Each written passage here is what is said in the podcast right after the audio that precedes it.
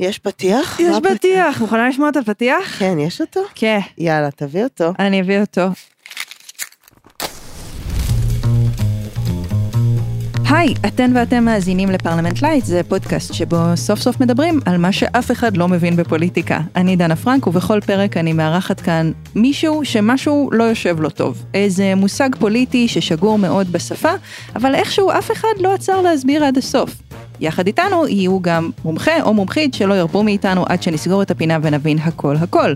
היום אני עם השחקנית נעמי לבוב, בעלת הפודקאסט פותחות הכל, שממש עכשיו יצאה לחופשת לידה, ותכף גם את תצאי לחופשת לידה. נכון. ממש בסיום ההקלטה? נראה לי ממש ככה. ממש בסיום ממש ההקלטה. ככה. אוקיי, בסדר. ועם אסף שרון, ראש התוכנית לפוליטיקה, כלכלה ומדע המדינה באוניברסיטת תל אביב. נכון? כן. שלום. שלום. תודה רבה שבאתם. נעמי, אה, התכתבנו לקראת הפרק ושאלתי אותך על איזה נושא תרצי לדבר, את אמרת שמאל בסמך. מהמם. מה זה אומר? בוו. בסמך ווו, נכון. מה זה אומר מבחינתך? זה קצת אה, תמיד אה, זה מלחיץ אותי להיות בכל מיני פורומים של הבעת אה, עמדה או דעה, בעיקר בעמדות פוליטיות ש... או דברים שנדרש לגביהם ידע. אני מאוד חלשה בתחום הידע. ומה זה, זה מטרת התוכנית. אני אעשה? אה, אז אני קודם כל שמה את זה פה, הנה, אני מודעת. שהם יגידו, וואי, היא אשכרה לא יודעת כלום, אני, אני יודעת, אני לא יודעת כלום. אבל מה שהפריע לי, אני חושבת, במסגרת הכלום הזה, זה שכאדם, אני ממש, גם מילדות, ההורים שלי היו מאו- מאוד אה, כזה מעורבים פוליטית, והייתי מחלקת אה, עוגיות עם חולצה של מרץ, כשהייתי בת עשר בכיכרות, וכזה, איזושהי תודעה פוליטית אה, ליברלית שהייתה להורים שלי, של שמאל באמת, כשעוד היה כזה, הייתה גאווה שם, אמ, וגדלתי לתוך זה, ואני מגדירה את עצמי שמאל, למרות שאני יודעת שאני עכשיו במיעוט ממש, שאומרים שרק חמישה אחוז מהישראלים מגדירים את עצמם שמאל. ויחד עם זה, אני לא יודעת בדיוק מה זה אומר להיות שמאלנית, גם בהקשר של שלי לא יודעת את הדברים, אז נגיד, מה זה, זה גבולות 67, מה זה אומר? אני יודעת ברמה העקרונית שאני מאמינה בחופש ביטוי, בשוויון זכויות, שאני לא חושבת שעם כלשהו צריך אה, להיות ב... שליטה על עם אחר. שליטה על עם אחר. אה, אני חושבת שהעמדה שלנו כאן היא מאוד מאוד מורכבת כיהודים אזרחים במדינת ישראל, שהכל מאוד מאוד מורכב, אבל אה, אני לא יודעת באמת מה זה, מה זה אומר להיות שמאלנית, ולמה ואיך אפשר להתמודד עם השמאל בסמך ווו. מתי הוא נהיה, מתי נהיה שמאל? כמובן, במובן של מילת גנאי בעצם. כן, שמאל בסמך. מתי זה נהיה? כי נהיה רגע שבו זה נהיה, מה שמעניין אותי לדבר עליו. טוב, אנחנו תכף ניתן לאסף הזדמנות להגיב לכל מיני דברים שאמרת. כנראה שלא האחרון בהם יהיה, אה, אני יודעת מספיק כדי לדעת שאני לא יודעת כלום, כי הוא פילוסוף, בסוף הוא פילוסוף. אה, אבל קודם כל אני אתן הגדרה מילונית.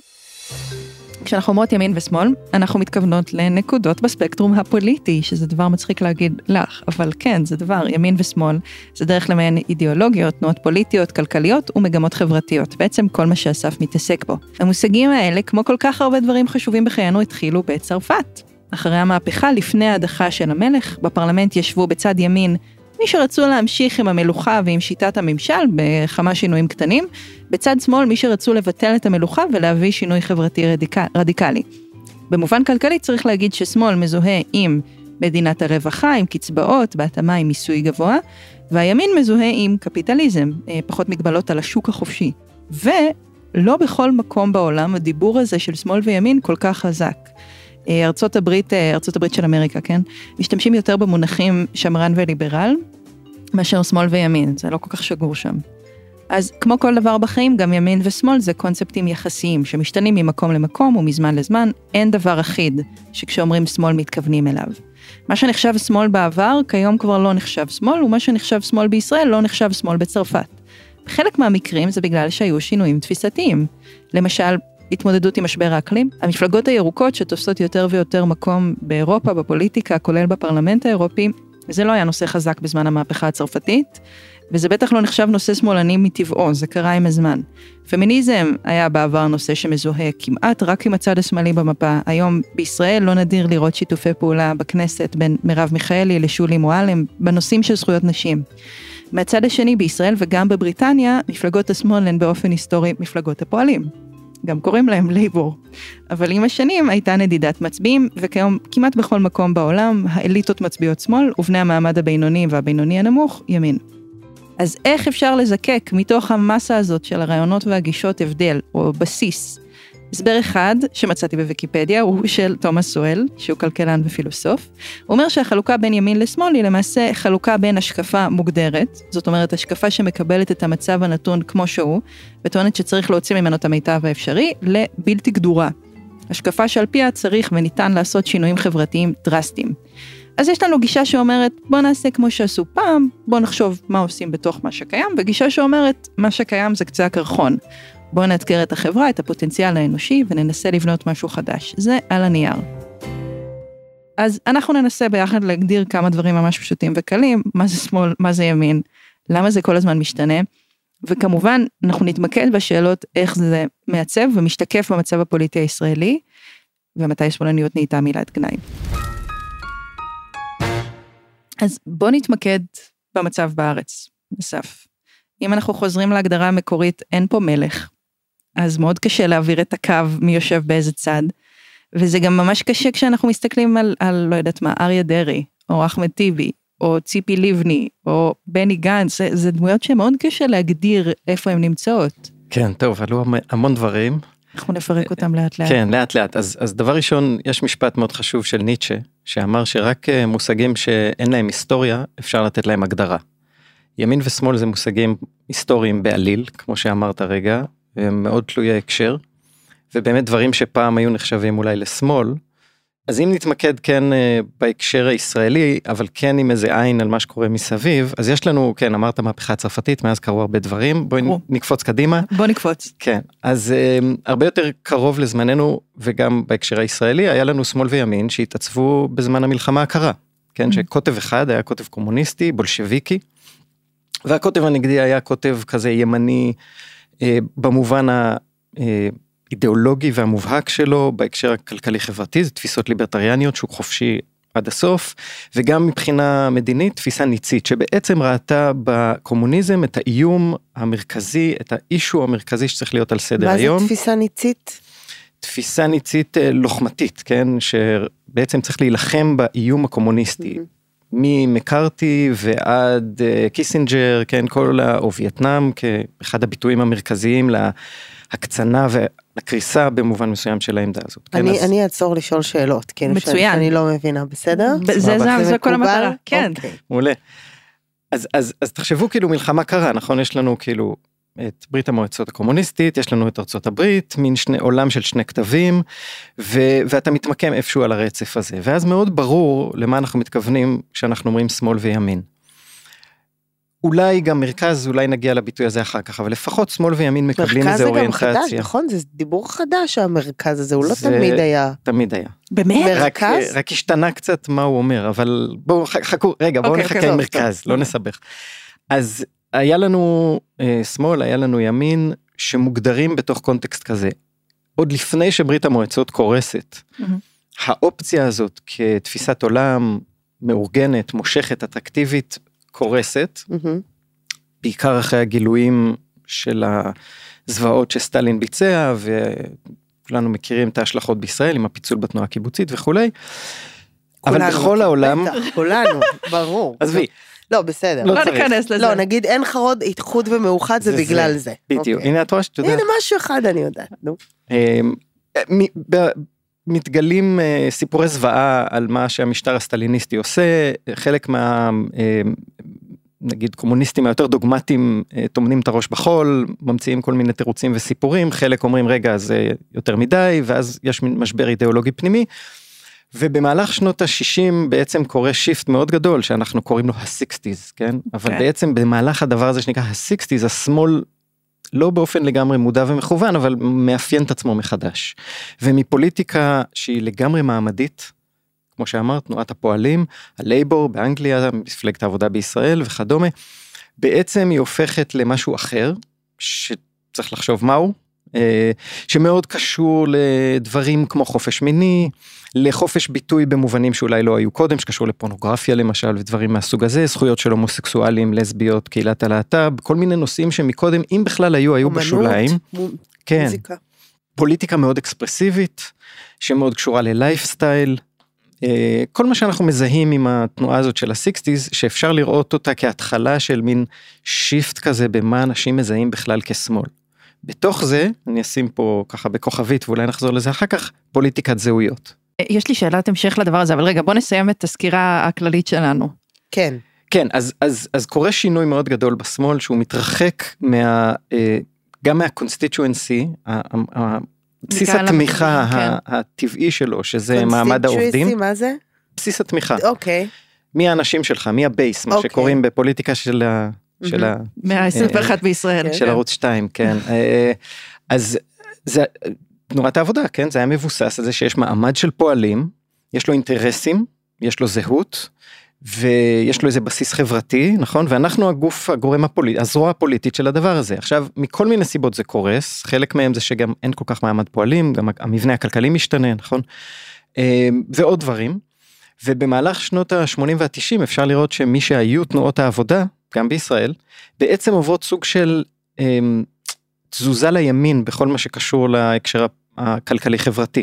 הפרטה של מוסדות mm-hmm. וגורמים פוליטיים, ההסתדרות בישראל, זה מפלגת ימין. העבודה עשתה, mm-hmm. נכון, כל הדברים שאנחנו מכירים, אותו דבר באנגליה, ניו לייבור, כל המהלכים האלה שהיו בעצם מהלכים של תזוזה לימין ברמה הזאת, ו- ומפסיקים להיות, מפסיקות להיות מפלגות שמייצגות את מעמד הפועלים או מזוהות עם מעמד הפועלים, ובמקביל לתנועה שהזכרת קודם, שאותו מעמד פועלים מתחיל יותר ויותר להצביע לימין.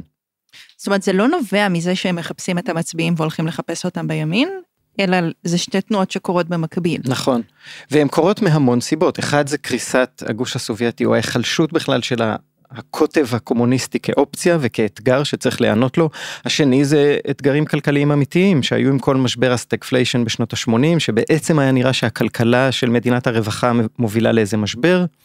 ופרשו אותו, לדעתי לא נכון, אני לא היחיד שחושב ככה, אבל היה מאוד מקובל לחשוב שזה מוכיח שהתפיסה הכלכלית, מה שנקרא קיינזיאנית, של מדינת רווחה מאוד מאוד אקטיבית, לא עובד. Mm-hmm. צריך להפריט. הביטוי המדיניותי של זה זה הפרטה. אז מפריטים את מערכת הבריאות, מפריטים את מערכת החינוך, רכבות, תשתיות, כל הדברים שאנחנו מכירים, עוברים הפרטה כי השוק יודע לעשות את זה יותר טוב.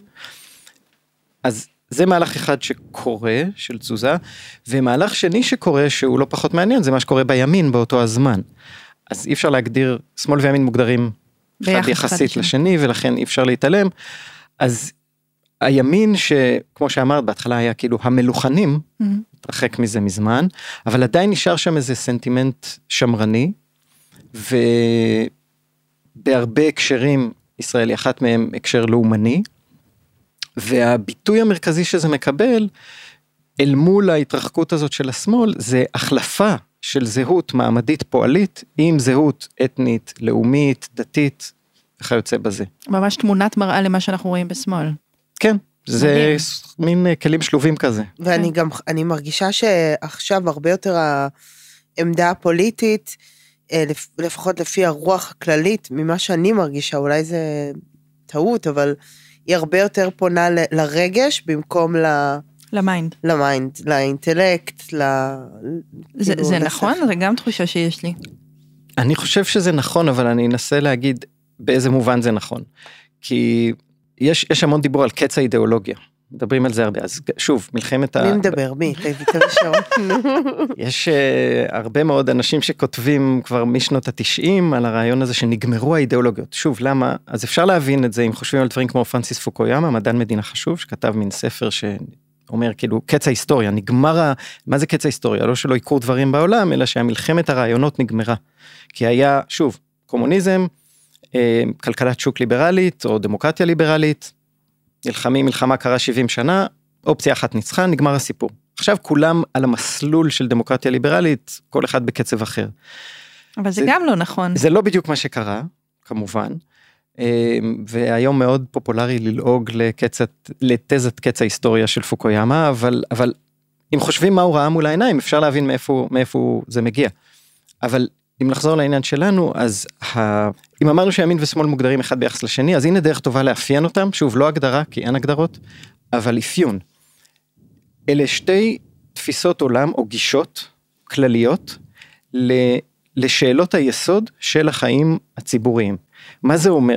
זה אומר שקודם כל יש שאלה מהם השאלות המרכזיות של החיים הציבוריים שלנו נכון עכשיו זה יכול להשתנות זה יכול להיות האם עבדות כן או לא האם הפלות כן או לא נגיד בישראל זה לא שאלה ממש אולי זה עוד יהיה אבל עכשיו לא באמריקה זו שאלה נורא מרכזית. תחבץ בשבת כן או לא. תחבץ בשבת שאלה בישראל לא שאלה במקומות אחרים אוקיי mm-hmm. אז אבל בואו נניח שבכל מקום יש את השאלות המרכזיות האלה ויש איזה אוריינטציה אוריינטציה כללית למשפחה של שאלות כאלה, דת ומדינה, חיי הפרט מול המדינה, מימד ההתערבות של המדינה, mm-hmm. הקולקטיב לעומת היחיד, כל מיני, מין סדרה של משפחה של שאלות כאלה, ויש לך שתי אוריינטציות.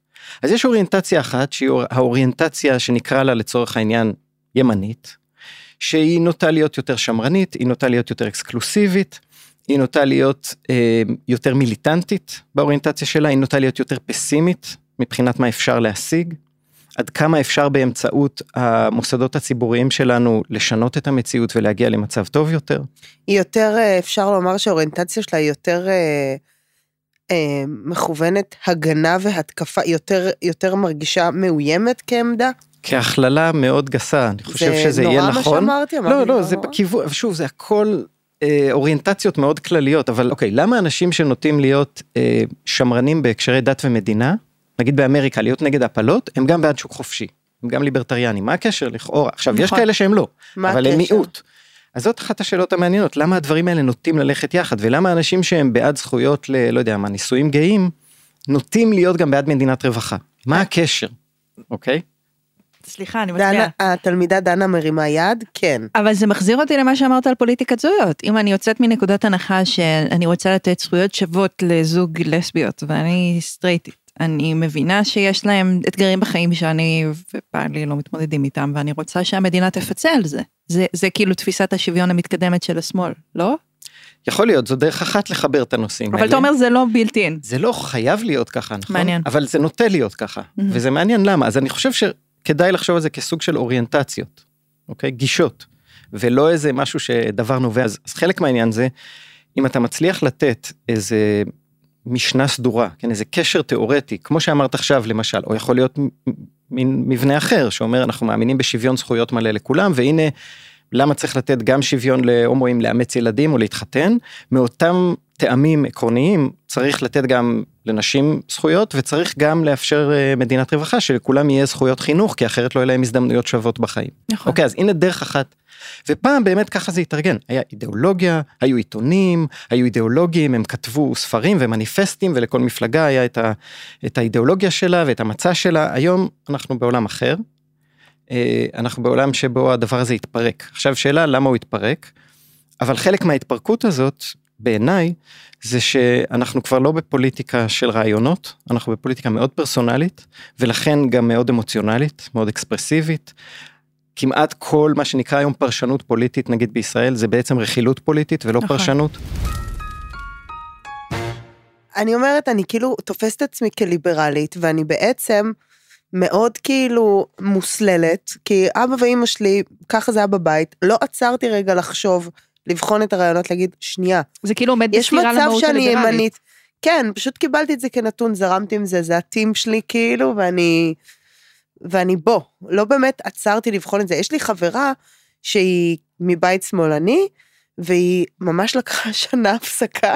מלהיות שמאלנית? כן, כן, היא אמרה, רגע, אני רוצה כאילו לבדוק, לבחון באמת את העמדה שלי, ואני לא, כאילו, אני, אני פשוט אה, זורמת עם מה שקיבלתי בבית. אם היית אה, גדלה לפני, לא יודע, 30, 40, 50 שנה, אז פשוט סביר להניח שפחות הייתה לך אופציה כזאת כי העולם היה מאוד רווי מאוד אידיאולוגי היפר אידיאולוגי כמעט כל היום תנועות נוער היו מאוד אידיאולוגיות כן. הם היו מפלגתיות נכון. והיו מתווכחים על זה והיו עושים פאנלים ובטלוויזיה היו מביאים כל מיני אידיאולוגים שהתווכחו אני עוד זוכר את ישעיהו ליבוביץ' ובן שלמה היו מתווכחים זאת אומרת העניין הזה של מה עומד בבסיס הדעה שלך ומה זה אומר להיות ימני, מה זה אומר להיות שמאלני ולמה זה היה השיח. היום זה כמעט לא השיח. אבל זה עדיין מאוד, כאילו היום זה כאילו חולש על הרבה יותר דברים ועל זה גם אנחנו כאילו קצת, אה, זה גם קצת הנושא של השיחה שלה. תווית השמאלן, תווית השמאל בסמך ווו, היא הרבה יותר דברים מאשר עמדה פוליטית, כאילו היא... נכון. היא כמו איזה מילת גנאי למשהו כזה. האמת שהבאתי ציטוט טוב בנושא. אתם רוצים לנחש על מי הציטוט שלי? תביא. הרב שך. שעשועון. ביי. אוף, איך אתה מייחס לי זה? קדימה. אוקיי. נגיד למשל שהייתי רוצה לחזור להיות שמאלנית קלאסית כמו שהייתי פעם. לא הייתי יכולה, כי השמאל הגביה את הרף והעלה את דמי הכניסה. פעם כדי להיות שמאלני היה מספיק להיות בעד החזרת שטחים, בתוספת ארומה סוציאליסטית, היום צריך להבין את חמאס, לעשות מנוי על הארץ, להודיע שמגדר זה לא משהו שנולדים איתו, אלא משהו שבוחרים, שאמא זה אופציונלי, אבא זה רק מוסכמה חברתית מיושנת, להאמין שהמדינה קמה בעיקר כדי לקלוט סודנים, לתמוך בחרם בינלאומי על ישראל, לדרוש מהמדינה לחלק דירות במתנה לכל אזרח, ואם כל זה לא מספיק להיות טבעוני, וואלה גדול עליי. איזה מבאס, איזה טקסט מבאס. זה טקסט מזעזע. בפייסבוק? אה, זה טקסט לא... של אירית לינור. איזה מבאס. זה ציטוט של אירית לינור. איזה מבאס. א', כל ההקצנה של כל הדיבור, מדינת ישראל נועדה כדי לקלוט פליטים וכל ה... כן. באמת ההשטחה של זה, זה פשוט דיבור, אה, זה מבאס. יש בעולם איזו תפיסה אה, שנקראת הטרלול הפרוגרסיבי. ואז זה נהיה מין, זאת אומרת השיח נהיה על, על השיח. וגם כל הזמן יש איזו תחושה שכאילו הגזמתם, די, כבר אי אפשר להגיד כלום. שזה כאילו, שוב, כל ה-PC שיש עכשיו, וכל ה... שהרבה אומרים בתוך השמאל, של לא באמת, אה, שנורא קשה לעשות איזשהו שינוי אמיתי, כי כל הזמן יש לנו בתוך הגוש הזה מה להגיד אחד על השני. נכון, כל הזמן כאילו... מנסים לתקן אחד את השני. מצד שני, את יודעת, כשמסתכלים לגופה של עניין בטענות של עירית לינור, כן, אני חושבת שזו בושה שהמדינה לא קלטה 700 ילדים סודנים שהיו פה. כאילו. אבל יש הבדל בין זה שזאת בושה שהמדינה לא קלטה 700 ילדים סודנים, לבין האמירה ישראל אה, הוקמה, הוקמה כדי... כדי לקלוט סודנים. זאת אומרת, יש פה פופוליזם, סליחה, כן, מה, מה אתה חושב על המושג הטרלול הפרוגרסיבי ואיך שהוא מצייר את התנועות האלה? רגע, אז אם להתייחס לטקסט של אירית לינור, לפני כן. שאנחנו מדברים על הטרלול הפרוגרסיבי, זה, יש לזה מילה אחת. שם זה, טוב ללהקה, זה, סליחה. זה דמגוגיה. זה דמגוגיה. ככה כן, נראית דמג... דמגוגיה. בדיוק, עכשיו, בדיוק. עכשיו רק כדי לפרק בדיוק. את זה בשנייה אחת, אה, בקצרה, זה דמגוגיה לא רק בגלל שזה לוקח תופעות שוליים וממרכז אותם והופך אותם לחזות הכל, אלא גם בגלל, תחשבו על כל המסגור של זה. פעם הייתי יכולה להיות שמאלנית, היום אני לא יכולה להיות. מה זאת אומרת, יש איזה מועדון, את צריכה לקבל כרטיס, באיזה מובן את לא יכולה להיות? מה העמדות נכון. שלך? אם העמדות, של זה, אם העמדות כאילו. שלך הם מה שאת אומרת, כן? איך היא אמרה, ניחוח של סוציאליזם, תמיכה בשתי מדינות וכיוצא בזה. טבעונות. כן. תמשיכי להחזיק, מישהו אוסר עלייך להחזיק בעמדות האלה? למעשה, יש די הרבה גורמים פוליטיים, כולל מפלגות שמייצגות את העמדות האלה, נכון? נכון. אז באיזה מובן את לא יכולה יותר להיות שמאלנית? כן. את בעצם מנסה להפוך את הזהות אה, המאוד לוס, אה, כן, של מה זה שמאלני, לזהות שהיא מזוהה עם איזה עמדת קצה, די מטורללת. שבועטת מתוכה את מי שלא בקצה. כאילו, כן, כאילו שזה איזה מין מועדון חברים, למרות שרוב האנשים שהם שמאל, מרכז, איך שהם יקראו לעצמם, לא משנה, זה העמדות שלהם, נכון? אותם כן. דברים שיקרא להם השמאל הקלאסית, זה עדיין פחות או יותר מה שיש. אז נכון, בשוליים יש גם דברים אחרים, אם את לא מזדהה איתם, אל תזדהה איתם. למה זה מצדיק את זה שאת הפכת להיות לאומנית דמגוגית? נכון. אז ככה נראית דמגוגיה וככה נראית דה-לגיטימציה. אז כששאלת על השמאל בסמך, זה דה-לגיטימציה, ש... שווה שנדבר עליה בהמשך, אבל רציתם מילה על הטרלול הפרוגרסיבי, אז תראו, אחד, אחד הדברים שקרו כשהשמאל התפרק מזהותו כמייצג של מעמד הפועלים, אה, הייתה באמת הפרטה של הנושאים של השמאל. זה לא שיש איזה תיאוריה או תפיסת עולם מקיפה שהיא שמאל, אלא פתאום יש הפרטה להמון המון נושאים, וגם המון קבוצות שכל אחת באה עם התביעה שלה. ו, והשמאל הפך להיות מין קונגלומרט, מין אוסף כזה של אישוז פרטיקולריים, כן? סביבה, רגע, נשים. קונגלומרט זה כמו תאגיד ענק כן. של... מין אוסף שהכל כזה. שהכל מגיע נק... בסוף ליוניליבר כזה, זה קונגלומרט, נכון? משהו כזה, אוקיי. אבל שאין לו איזה עיקרון מארגן, בהכרח, אוקיי? ואז כאילו אין כל... היררכיה בין...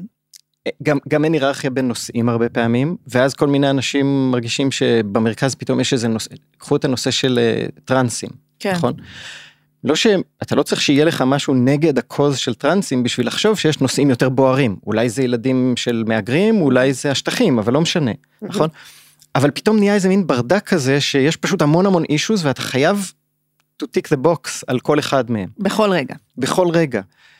והדבר הזה כמובן לא מאפשר את הדבר הכי בסיסי בפוליטיקה, שזה צבירת כוח, כי צבירת כוח דורשת קואליציות, וקואליציות דורשות בסיס משותף, מחנה משותף רחב, שאומר, אוקיי, אולי אנחנו לא מסכימים על אישו אחד או שניים, אבל יש לנו מספיק במשותף כדי לעבוד יחד, כי מול, בצ... הצד השני הוא הרבה יותר מאיים עלינו. זה אוקיי? מה שהיה יפה בממשלה קצרת המועד שהייתה עכשיו, כאילו, לרגע שהיה שם, לי לפחות הייתה אופטימיות, זה היה כזה, אה, וואו, מלא עמדות שונות, אבל שמצליחות כל אחד למנן את גובה הלהבה של רעיונותיו כדי להסכים לפעול כאילו למען כן. משהו. אז זהו, הלמען משהו, פה אני לא יודע אם הממשלה הזאת הייתה כל כך מרעננת, אבל את צודקת, כאילו כן היה פה כזה נשים בצד הרבה דברים כדי שנוכל לעבוד. כן. מה הדבר שבשבילו אנחנו עובדים? אני לא בטוח שהיה כן. משהו כזה, אבל חלק מהבעיה של הטרלול אני חושב זה המרכוז או הדגשת היתר שאנחנו נוטים לתת לעמדות שהן בסך הכל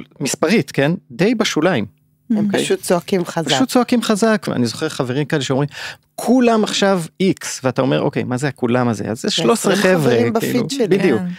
אז זה נורא מתעתע וצריך מאוד לסנן את מה שקורה גם, בכל ההקשרים ולדעת האלה. ולדעת גם שבפייסבוק הרבה פעמים כאילו הפיד שאנחנו מקבלים הוא, זה כמו מין בועה, אנחנו מתהלכים בתוך בועה לא אמיתית של, של קהילה ודעות שכאילו מקיפות אותנו, כי זה המראה שאנחנו מקבלים במסך שלנו. נכון. אבל יש עוד המון המון בועות אחרות שאנשים מסתובבים איתן. כן, וזה נורא מתעתע, זה נכון, ממש מאוד. מעוות את תמונת המציאות שלנו. נכון. אז אם אנחנו באמת מסתכלים על המפה הפוליטית הישראלית, שמצד אחד אין בה נציגות חזקה למה שאנחנו מגדירים, נגיד כשמאל העכשווי, וכל שאר המפלגות מאוד מאוד רוצות שאנחנו נחשוב שהם כמה שיותר במרכז הפוליטי. האם הקונספט הזה בכלל תקף עדיין? זאת אומרת, האם אפשר עדיין להתייחס לימין ושמאל כתנועות שמובילות את, ה, את הדיאלוג הפוליטי?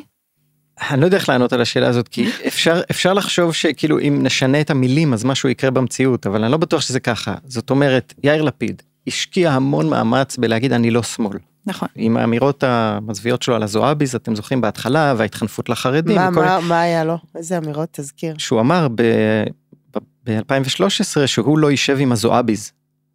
אוקיי, אז הייתה פעם אחת כזאת, את זוכרת? הזועביז. חנין זועבי. אז הוא עשה, הוא השקיע בזה המון מאמץ. זה לא ממש הלך לו, נכון? כאילו עדיין מתייחסים אליו, הימין קורא לו שמאל, ביבי יגיד עליו שהוא שמאל, בציבור הוא נתפס, מישהו יגיד מרכז שמאל, שמאל, לא משנה, הוא חלק מהמחנה הזה. ובשמאל הוא איבד הרבה כזה קרדיט כשהוא התמרכז, כזה הוא... זה יותר גרוע מזה, כי זה לא רק שהוא איבד קרדיט, אלא המחשבה קצרת הטווח, יש, יש מין דוגמה שהשתלטה, זה קצת מגיע לשאלת השמאל בסמך. בעצם מחנה השמאל בישראל הוא, יש לו סימפטום של בן זוג שמתעללים בו, כן? שעבר התעללות. ההתעללות הזאת היא רבת שנים, אבל היא עלתה מדרגה בעיניי מיד אחרי רצח רבין. זה היה מנגנון התגובה המאוד אפקטיבי של הימין. שבעצם עיקרו היה דה-לגיטימציה של השמאל, לא מתווכחים איתכם יותר, זה לא השאלה מי צודק, אנחנו לא דנים, אתם זוכרים שהיה את המושגים ארץ ישראל השלמה mm-hmm. ושטחים תמורת שלום? Mm-hmm. לא שמענו אותם 20 שנה, נכון? כבר לא מדברים על זה בכלל. נכון. יש שמאלנים ויש בוגדים ויש גיס חמישי וכל מיני כינויי גנאי, אבל אין יותר שום ויכוח ענייני, אנחנו לא מתווכחים איתכם, אנחנו פשוט אומרים שאתם חארות, בגדול, כן? ואם להקצין את זה אתם בוגדים, אתם בעצם לא משלנו. כן, דה-לגיטימציה. וקמפיין הדה-לגיטימציה הזה היה מאוד אפקטיבי, במידה רבה בגלל שהשמאל שיתף איתו פעולה. לא במכוון, אבל בחולשה ובטיפשות. והשיתוף פעולה היה אה, דו-ראשי, כן? אז חלק ממנו היה ניסיון לרצות ולהגיד, לא, לא, אנחנו לא שמאלנים, אנחנו בעצם בסדר, תראו כמה אנחנו פטריוטים וזה וזה. וחלק ממנו היה החלק היותר שולי היה לאמץ אותו ולהגיד אתם יודעים מה כן אנחנו באמת אה, נלך ונעבוד עם האירופאים כדי שיהיה חרם על ישראל ונגיד שכולם פה חארות ושזה מדינת אפרטהייד וכולי וכיוצא בזה. אז קיבלנו מין תנועת מלקחיים כזאת שחלק אחד נהיה באמת אה, מאוד מנוכר לחברה הישראלית ולא שלא היו לזה סיבות טובות. וגם המון יורדים מהארץ המון שמאלנים עוזבים.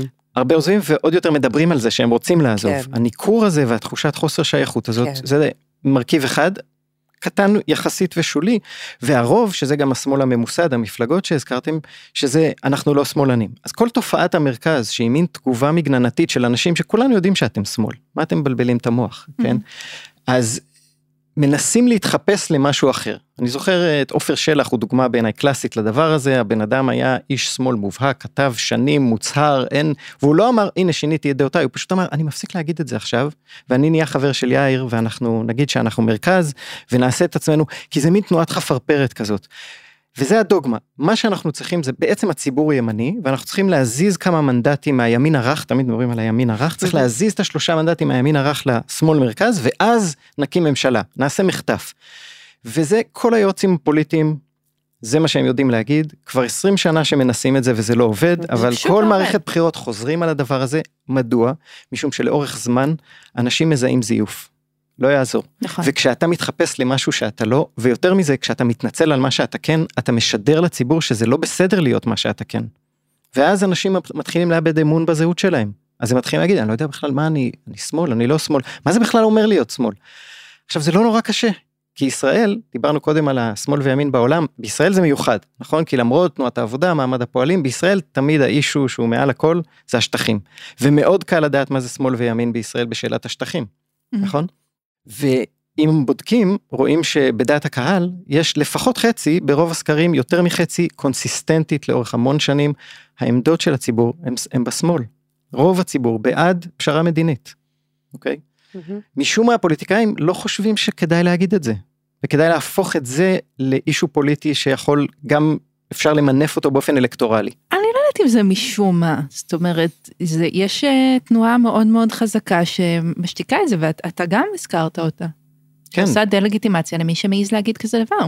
עכשיו גם להיות כאילו שמאל, שמאלנית בעמדה, זה לא רק להיות שמאלנית בעמדה, כשאני אומרת אני שמאלנית, אם פעם פשוט זאת הייתה העמדה שלי, עכשיו אני צריכה לדעת שכשאני אומרת את זה, אני נושאת על הגב איתי איזה שק של התמודדות ושל אה, פחד ושל תגובות נגד ושל אלימות שתופנה כלפיי אם אני אגיד את זה ב...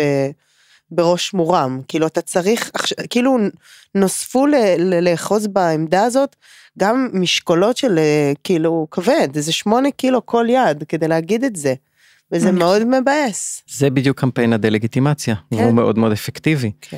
ויש בו גם אלמנט של הפרד ומשול, כי אם אנשים מפחדים להגיד את זה אז כל אחד נמצא לבד באי שלו וכשמישהו צץ איזה משהו ותוקפים אותו כולם בורחים מתקפלים בפינות שלהם כן. ולא נותנים גב אז אתה עוד יותר חשוף ואחרים גם רואים את זה. אבל תראו זה כבר דיברנו על השמאל אבל זה נוגע קצת למה שקרה לימין כי גם הימין עבר שינויים אז צריך להגיד משהו. הימין בפשיטת רגל רעיונית לא פחות מהשמאל ואפילו יותר בעיקר בישראל. הנה דוגמה ממש קונקרטית רצית דוגמה קונקרטית. כן.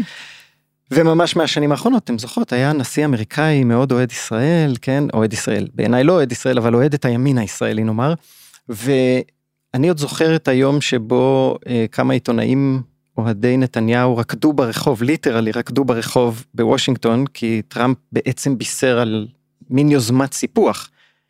היוזמה הזאת לא קרתה, שום דבר לא הסתפח, אין אפילו לא הוגשה, לא הונחה הצעת חוק לסיפוח. זאת אומרת, אם אתה שואל, מה יש לימין להציע? היה 12 שנות נתניהו, נכון? מה המדיניות שהוא ניסה לקדם?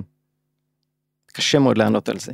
אין שום כלכלית, דבר. כלכלית, כן, זה מעניין, כי אם אנחנו חוזרים רגע לשנות ה-90, אז נתניהו בתור שר אה, אוצר, היה לו מדיניות מאוד מאוד חזקה, הייתה לו אידיאולוגיה נכון. שהוא הלך איתה עד הסוף. דוגמה מצוינת. וברגע שהוא הפך להיות ראש ממשלה, הוא כאילו הפסיק לקדם אותה. נכון, כי בעניין הכלכלי לנתניהו יש משנה סדורה שיש לה השלכות פרקטיות מאוד ברורות בעניין המדיני וגם החברתי בעיניי כל מה שקשור לדת ומדינה ונושאים חברתיים בכלל אין לו. שמה יש... היא מה היא תגידו לה העמדה הכלכלית כן שהוא נטש וזה של ביבי.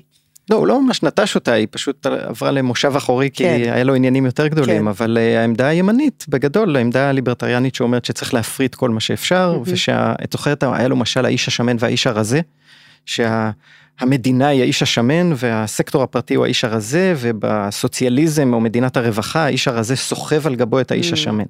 אז זה האידיאולוגיה הימנית הכלכלית שהיא סדורה. אני חושב שהיא נכונה בדברים מסוימים אבל שגויה בהרבה דברים אחרים. אבל לפחות מאוד ברור מהי ומה ההשלכות שלה ואפשר ליישם אותה. למשל לקצץ קצבאות ילדים משהו שנתניהו עשה והיו לו כל מיני השלכות. למשל זה לא ממש שיפר את היחסים שלו עם החרדים אז הנה המחירים הפוליטיים. Mm-hmm. אבל בכל מה שקשור לשאלות החברתיות ומה שנקרא אצלנו הפוליטי שזה המדיני, בעצם אין לו מה להציע. מה שיש לימין להציע זה ריאקציה לשמאל. Mm-hmm. אז אם השמאל התפרק מהאידיאולוגיה שלו שדיברנו קודם לימין גם קרה אסון בעיניי יותר גדול, וזה שכל מיני רעיונות שהנחו אותו בעבר בעצם הופרטו או התפרקו. מי שדיבר על ארץ ישראל השלמה, מי שדיברו על מין ימין ליברלי מהסוג שהיה לז'בוטינסקי, אין לזה זכר יותר, אוקיי? תראו את האנשים שהיו פעם בליכוד. את הזכרת דמויות הביניים האלה כמו דן מרידור או ציפי לבני או אפילו אהוד אולמרט אני עוד זוכר את הימים שאהוד אולמרט היה נחשב לנץ הוא ולימור לבנת היו כמו מירי רגב ו... כמו. ואוחנה היום כן. כן ככה התייחסנו אליהם אז הם היו ימניים קשים והם פתאום עוקפים אותנו משמאל כמעט. אז כאילו אני גם אני תוהה עם ה... כשאתה אומר נגיד דן מרידור אנשים שהם אני זוכרת גם ימני כזה אה לא הוא מהצד שלהם הוא ימני. ועכשיו יש לי, או אפילו, לא יודעת, בוגי יעלון, או כל מיני אנשים שפרשו מהמערכת הפוליטית, אבל שהיה לי כלפיהם איזושהי הערכה אידיאולוגית, היה שם איזשהו כבוד, לפחות בשיח או מבחינת עמדה, ועכשיו אני הולך, כאילו יש את זה פחות ופחות בדמויות שאני רואה בפוליטיקה, אמ, במפה הפוליטית מבחינת השיח שיש. אז האם זה סתם אה, אני נגועה בנוסטלגיה? או שזה באמת איזה משהו שקורה שיש פחות אה, כבוד, כאילו. תראה, אני חושב, צריך להיזהר מנוסטלגיה, כן? It never was what it used to be, אבל אני חושב שכן קורה משהו.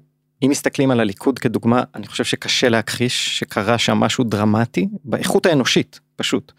ואני חושב שבאופן כללי קרה משהו בפוליטיקה שהיא נהפכה לביזנס די מכוער, אנשים טובים לא רוצים להתקרב לפוליטיקה, נכון. ויש ירידה באיכות של האנשים שנכנסים לזירה הפוליטית. כבר ביוון העתיקה הזהירו מפני דמגוגים ופופוליסטים. כי התופעה הזאת היא עתיקה כמו הפוליטיקה עצמה. זה נכון שהאמצעים שיש היום הם נותנים לזה אמפליפיקציה מאוד גדולה כי אפשר לעשות זה אשכרה מהבית או מהספה לא צריך לכנס את כולם ביחד בכיכר ולעמוד מולם ולנאום כמו איזה מוסוליני אבל המהות היא אותה מהות נכון זה אותם אנשים שמנסים לנגן על סנטימנטים מאוד בסיסיים שיש לאנשים על פחדים על, על חששות, חרדות קיומיות שיש לאנשים שהן מוצדקות לגמרי. אז כשקורה פיגוע, זה מאוד טבעי שאנשים ייבהלו ויפחדו ויעלו בהם רגשות נקם. עכשיו השאלה מה עושים עם זה, האם אומרים להם, רגע, בוא נחשוב מה טוב לנו, או שעושים אחד מהשתיים, מה שסוג אחד של שמאלנים עושה, שזה להגיד, בואו נדבר על זכויות אדם, שזה פשוט לא, לא להבין רגע. שום דבר על הנפש האנושית, או מה שהימין עושה שזה בוא נרקוד על אדם נגייס את הדבר הזה באופן הכי ציני mm. שאפשר כדי לגייס את ההמון לבוא איתנו. וזה הפך להיות מרכז הפוליטיקה ופה צריך לומר מילה לתקשורת יש תפקיד נורא חשוב ולהפרטה של התקשורת יש השלכות מאוד חמורות. כסף כסף כסף כסף רייטינג רייטינג רייטינג. רגע אבל אז מה זה אומר להיות שמאלנית בסמך ווו? מה זה אומר? מה זה אומר, למה זה, ומה אני עושה עם זה. על השמאל בסמך, פשוט שימי זין. יופי. זה מה שיש לי להגיד לך, זה בכלל... shake it off, מאמי. לא, האימה שהאמירות האלה בפייסבוק וזה, פשוט תני לזה פעם אחת to wash over you ותראי שלא קורה שום דבר. אתה אוקיי? התנסית okay? בזה בצורה מאוד דרסטית יצא לי שנים. להתנסות בזה. קצת וזה מאוד לא נעים אבל זה עובר ולא קורה שום דבר הכלבים נובחים וגומר. אה, לעצם העניין. אתה בטוח? אני יכולה נגיד כשחקנית אה, שלא ייקחו אותי לקמפיין. כי... ואז מה יקרה? ואז יהיה לי פחות כסף בעו"ש. זה נכון וצריך לשלם מחירים בחיים. זה נכון. כן. יש מחירים, הם לא נראים לי נוראים, אני מעריך שלא תרעבי ללחם. אה, מקסימום תעביר לי בביט איזה משהו. אני אעביר לך בביט חופשי. עושה לך מגדי. אבל אז יש תפיסה שאומרת אנחנו רוצים להיות מדינה ככל העמים, עם ככל העמים, נכון? שזה הסיסמה של הרבה מאבות הציונות אגב.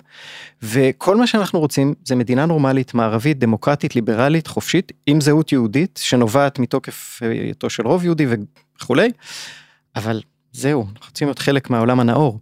ואל מול זה יש קבוצה חשובה שרוצה משהו אחר לגמרי. הם רוצים להיות בשפה מסורתית ממלכת כהנים וגוי קדוש. נכון? עם נבדל שחי לפי איזה קודים אחרים ונורמות אחרות שקשורות לעולם אחר לגמרי. זה מלחמת הרעיונות האמיתית שיש בישראל, ולדעת באיזה צד את במלחמה הזאת, שזה מה נקרא דת ומדינה? זה, זה מה זה, זה נקרא? אחת ההשלכות של זה, אבל זה רק אחת, יש דברים הרבה יותר עמוקים מדת mm-hmm. ומדינה, זה כמו השאלה למה אנחנו פה בכלל, מהם יסודות הציונות, מה המשמעות של, כשאנחנו אומרים מדינה יהודית, מה זה אומר, mm-hmm. אוקיי? אז יש אנשים שחושבים שלמשל, תחבורה ציבורית בשבת זה לא מתיישב עם מדינה יהודית, ויש אנשים כמו למשל ברדיצ'בסקי או ברנר שיגידו לך מה זאת אומרת אין, אין לזה שום מובן למה שאמרת עכשיו כל מה שיהודים עושים מתיישב עם מדינה יהודית יש יהודים שלא נוסעים בשבת ויש יהודים שכן נוסעים בשבת mm-hmm. זה לא הופך אותם לפחות יהודים mm-hmm.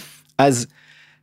אלה שאלות העומק ולדעת איפה את במלחמה הזאת זה בעיניי שאלת המפתח ועל זה לא מוותרים וגם אם יש מחירים אז, אז נכון יכול להיות שתאבדי קמפיינים אוקיי. ויהיה ביט והכל יהיה בסדר. אז מה שיעורי בית שלי ללכת להבין איפה אני עומדת בכל מיני שאלות ולגבש לעצמי מה אני. אני יכולה לקפוץ רגע ולהגיד שאני חושבת שאת יודעת. כן? כן, כן. ואני רוצה להחזיר אותך למשהו שקרה השנה. זה ממש לא יפה שאני משתמשת בהיכרות המוקדמת אה, שלי איתכם. אבל אה, השנה אה, השחקנית רבקה מיכאלי חטפה על הראש אה, בגלל אמירה פוליטית כזו או אחרת. ונעמי הייתה בין אחת מ-20 אנשים, אני חושבת, שחתמו על אה, עצומת תמיכה בה. ואז היא גם התראיינה ברדיו, ואמרה, לרבקה מיכאלי מותר להגיד את דעתה. נכון? זה היה ה statement, משהו כזה. אמרתי גם שלרבקה מיכאלי מותר להגיד את דעתה, וזה שאני מאמינה בקיום אה, טקס כזה, זה לא אומר שאני בעד רוצחים, זה פשוט שאני... זה היה סביב טקס הזיכרון אה, של אה, פורום המשפחות השכולות. כן, כן, אז שכאילו, שאני מכירה בזה שיש כאב משני הצדדים, זה כל מה שאמרתי. אני חושבת שמה שהיה מדהים זה שאחרי זה נעמי הוצפה בכל מיני תגובות, שגם מאוד שיבחו, גם תגובות שליליות, אבל גם תגובות ששיבחו אותך על האומץ שלך. כן. ואז דיברנו ואמרת לי, מה אמרתי שהוא כל כך אמיץ? כן, זה, זה הכי הפחיד אותי. כאילו, לא אמרתי שום דבר קיצוני. פשוט אמרתי, אני מכירה בזה שגם לצד השני יש כאב. ואגב, הדיבור על דה-לגיטימציה, לא עשיתי שום דבר קיצוני חוץ מלתת לגיטימציה לכאב של צד אחר. לא אמרתי שהוא צודק ואני טועה, או שלמדינת ישראל אין זכות קיום. פשוט אמרתי, אני רואה שיש גם כאב בצד השני, זה הכל. כן, לפעמים לתת לגיטימציה לצד השני זה כן. יותר מדי למי ו... שלא מוכן להכיר בזה. אבל זה קצת אומר שלדעתי שבאיזשהו מקום מאוד פנימי, אה, שהוא לא פרסונלי, יש לך, יש תשובות לשאלות האלה, ואני חושבת שאולי לכל אחד יש. לא? לא יודע על כל לא אחד. לא יודע. אני לא יודע על כל אחד, אבל כל אחד ראוי שיהיה לו, אם הוא חי במקום הזה, תשובות לשאלות יסוד מהסוג הזה. כן. טוב, תודה רבה. תודה. האזנתן והאזנתם לפרלמנט לייט, פרקים חדשים עולים בכל יום חמישי, בכל אפליקציות ההסכתים. את הפרויקט מפיקה מור אזולאי מג'וס, עורך הסאונד הוא אסף רפפורט, הקלטנו באולפני ג'אפה, עם טכנאי הקלטות אלי גורן. אני דנה פרנק, ונתראה בפרק הבא.